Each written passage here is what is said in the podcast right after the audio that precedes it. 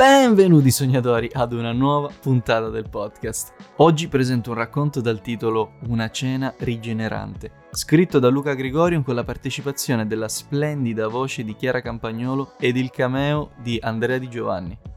Non mi rimane che dirvi occhio al volume in cuffia e buon ascolto.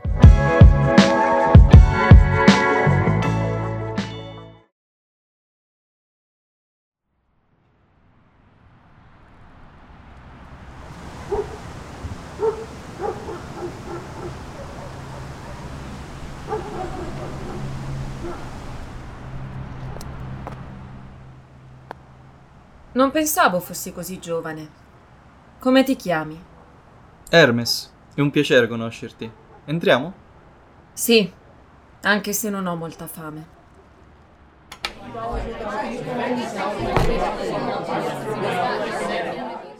Ci sono dei piatti nel menù molto interessanti, come questo. Tagliatelle al ragù di cervo, funghi porcini freschi con salvia e pepe nero. Certo. Tanto ormai, facciamo estinguere anche i cervi. Non pensavo ti desse così tanto fastidio. Non mangi carne? No, la mangio e anche volentieri. È un periodo un po' così, lascia stare. Mm, mi dispiace, prenderò qualcos'altro. Non voglio di certo rovinare la cena per un piatto. Sono curiosa. Il tuo viso appare così pulito, senza un filo di barba. Quanti anni hai? Ne ho compiuti diciotto proprio la scorsa settimana. Pensavo di prendere per l'occasione una bottiglia di vino, finalmente posso bere liberamente. Non ho mai compreso questi limiti basati sull'età, come se ognuno di noi avesse la stessa crescita biologica. Cavolo, come mi sono ridotta. Scusa, non voglio offenderti. Non è un momento tanto florido. Nessun rancore. Sono cosciente che non è per niente educato, ma tu invece? Oramai ho perso il conto dei miei anni. Nessuno dovrebbe contarli, come i bicchieri di vino. Tu che hai appena cominciato, perderai presto il conto di tutti i bicchieri e le sbronze dei prossimi anni. Spero di non finire in una di quelle sale con le sedie messe a cerchio, dove persone sole cercano un po' di conforto da altri sconosciuti. L'unica occasione dove mi sono ritrovato in una situazione simile, avevo sette anni e giocavo a tempo di musica con altri bambini per accaparrarci l'ultima sedia. Comunque... non essere così negativa. Te l'ho chiesto perché sei così bella ed è proprio un peccato.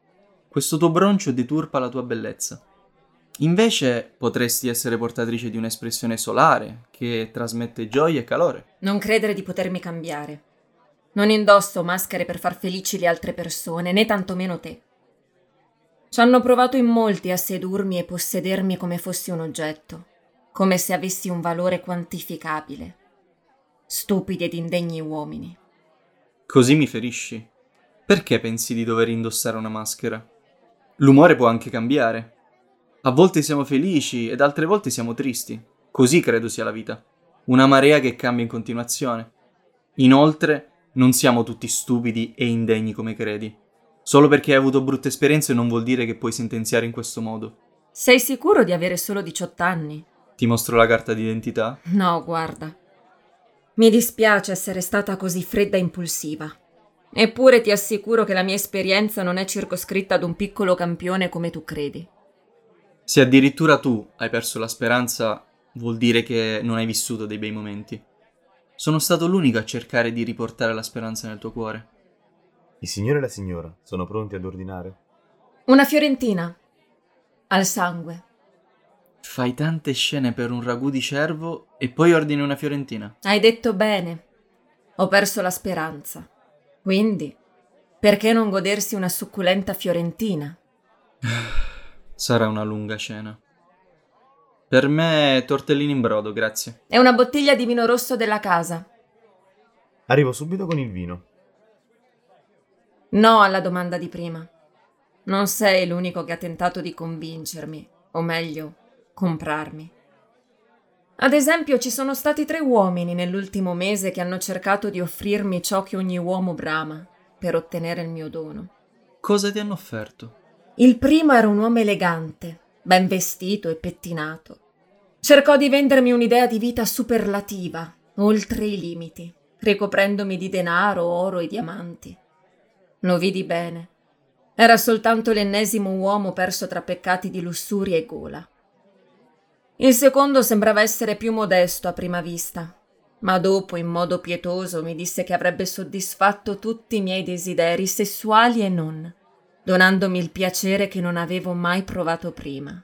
Non so chi si credesse. Il terzo in realtà era super pessimista. Non faceva altro che piagnucolare sui destini del mondo. Mi diede addirittura della stupida ad aver avuto certi pensieri, come se non avessero valore. A me è sembrato che lui non avesse gli occhi con i quali vedo il mondo. Alla fine, tutti volevano ottenere qualcosa da me. Era evidente. Mm, effettivamente. Tutti hanno cercato di averti, di comprarti. Non è quello di cui hai bisogno. Pensi di sapere di cosa ho bisogno? No, ma penso che la debba smettere con questa mezza critica alla società fino a se stessa. Come quegli uomini, sei perduta in una dei sette peccati capitali, l'accidia. Touché. Sei una persona intelligente. Come mai mi hai invitato a cena? Cosa vuoi? Devo necessariamente volere qualcosa? Tutti vogliono qualcosa. Nessuno è mosso senza uno scopo o un obiettivo. Dovresti già averlo capito a quest'età. Ok, in parte hai ragione. Sono qui per un motivo. Mi è stato chiesto di parlarti. Chi ti ha mandato? È strano, forse non dovrei dirtelo, o forse lo sai già dentro di te. Mi ha mandato Dio. Ecco il vino. Adesso si fa interessante.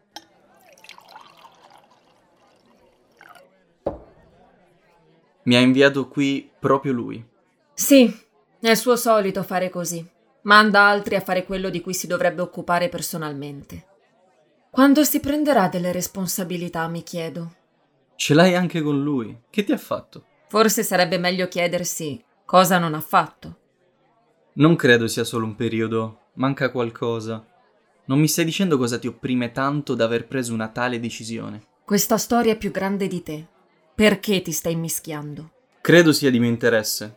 Come dovrebbe esserlo di tutti quanti, se madre natura decide di non generare più vita.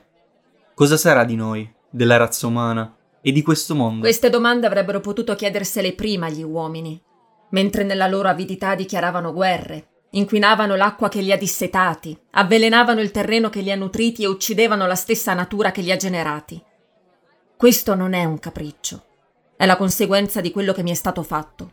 Quindi mandi tutto a rotoli, lasci che la morte banchetti indisturbata su tutti noi. Ti consiglio di godere, avendo ricevuto il dono della vita, del tempo che ti rimane in questo mondo.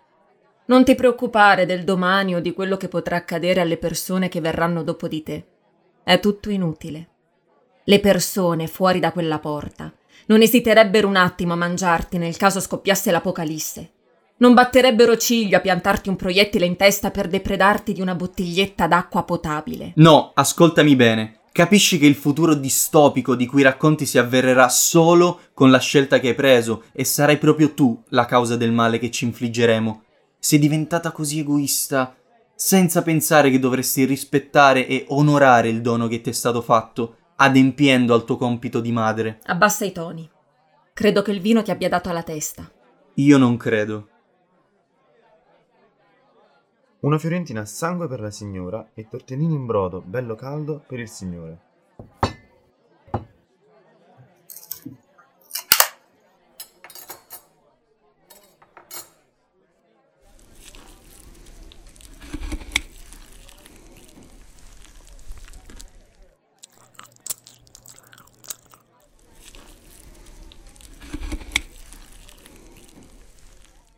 Questa bistecca è squisita. Lo dici mentre ti cola il sangue dalle labbra. Sei assurda. E il bimbo è contento del suo brodino? Credi di farmi perdere le staffe con così poco? Ancora non hai capito. Sei di una noia mortale. Con quante ragazze sei uscito finora? Sono tutte cadute in un sonno profondo stando dieci minuti con te. È come la favola di Biancaneve. Però in questo caso il bacio le fa addormentare. Se sei patita di favole, te ne racconto una molto volentieri. Sentiamo pure.